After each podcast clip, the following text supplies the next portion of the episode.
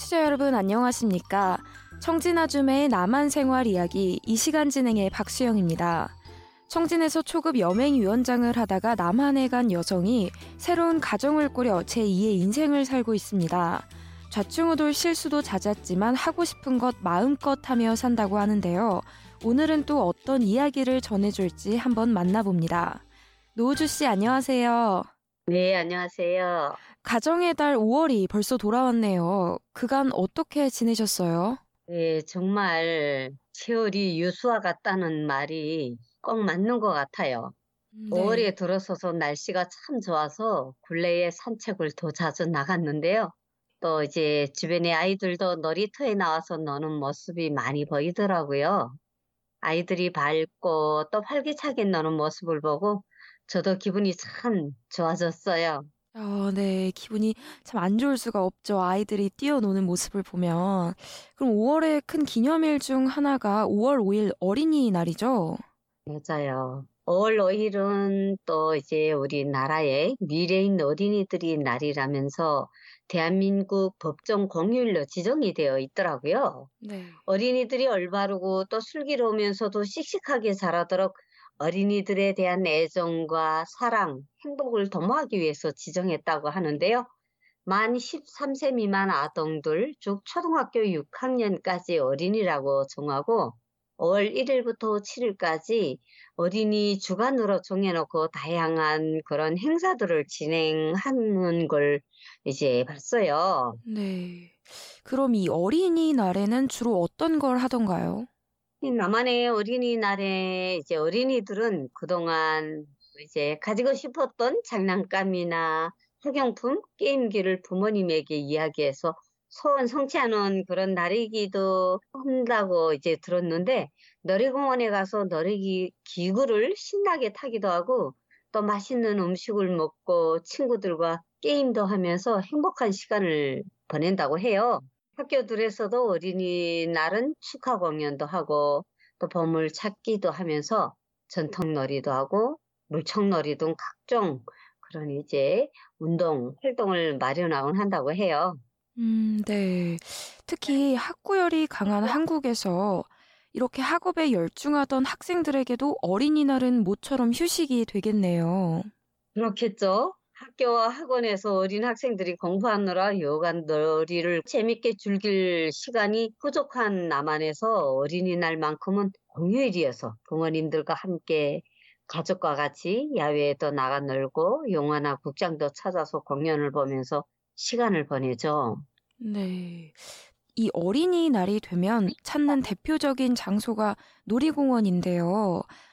아무래도 아이들이 평소에 쉽게 접할 수 없는 크고 웅장한 여러 놀이 기구들이 있기 때문이겠죠. 맞아요. 놀이 기구를 타는 아이들을 보면 정말 행복한 웃음이 끊이질 않더라고요. 네.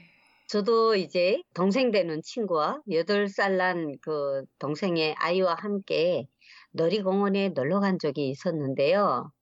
그 친구는 북한의 국경연선 주위의 작은 시골 마을에서 살다가 남편이 원인 모를 병으로 이제 사망을 하자 살 길이 막막했고 당시 이제 다섯 살이었던 어린 아들을 데리고 무작정 탈북을 해서 남한에 정착한 지 이제 3년 정도 됐거든요.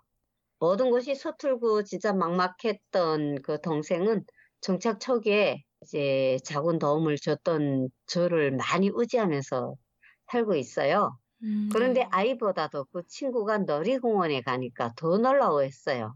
오, 정말 크고 웅장한 놀이공원과 놀이기구를 실물로 처음 본 동생이 눈이 송아지 눈처럼 커지고 입에서는 연신 탄성을 지르는 거예요. 어린 아들보다 엄마가 더 들뜨고 신이 나서 빨리 놀이기구를 타자면서 아들과 저를 양팔로 막 이끄는 거예요. 네. 함께 회전 목마도 타고 아이들처럼 행복에 기여하는 모습에 놀이공원에 잘 데리고 왔구나라는 생각도 들었어요. 어, 정말 그러셨겠어요. 네. 놀이공원에 가면 회전목마, 롤러코스터 등 어른이 타도 즐거운 놀이기구가 정말 많죠. 어떤 놀이기구가 가장 기억에 남으셨나요? 저희가 타본 그 놀이기구 중에서 가장 스릴 있고 겁도 나고 무서웠던 기구는 롤러코스터였던 것 같아요. 동생과 아들은 물론 저도 너무 무서워서 소리를 지르고 구름 위를 빠르게 오르내리며 올라갈 때의 아찔함과 그리고 또 내려올 때의 속도감이 장난 아니었어요. 그리고 이제 좀 특이했던 게 문어발 놀이기구도 타보니 네. 문어발이 오르락 내리락 하면 회전을 하는데 어지럽더라고요. 네. 난생 처음 타보는 놀이기구에 놀라서 울고 웃으며 정말 추억에 남는 시간을 보냈던 것 같아요. 또 놀이공원에는 맛있는 간식들도 많이 팔죠. 맞아요. 여기서는 이제 뭐 길거리 음식이나 놀이공원에도 간식이라든가 먹거리를 많이 팔거든요. 네. 이름도 모르는 간식들이 정말 많았어요. 초콜릿을 입힌 뭐 초코 추러스 맛이라고 하는 호떡 믹스가 있는데요. 이름도 생소했고요. 효가 돌아가지 않아서 버벅대는데 그 동생네 아들이 8살 난 아들이 먹겠다면서 주문을 해서 한 개씩 맛보니까 처음 먹어보는 달콤한 맛이 입안에서 호떡이 춤을 추더라고요. 네. 그리고 이제 솜사탕도 기계에서 꼬치에다 덜덜 말아서 공처럼 크게 뽑아주는데 어, 동생 아들이 그렇게 좋아하더라고요. 그리고 이제 아이스크림도 있고 어묵, 핫도그 정말 간식 천국이었어요.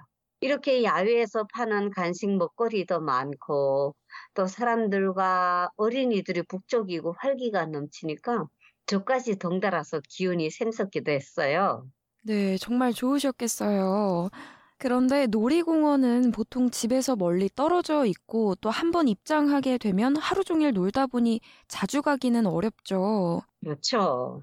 네. 그래서 이 놀이공원을 더 작고 접근하기 쉽게 만들어 둔 것이 키즈 카페가 아닐까 싶은데요. 키즈 카페는 어떤 곳인가요?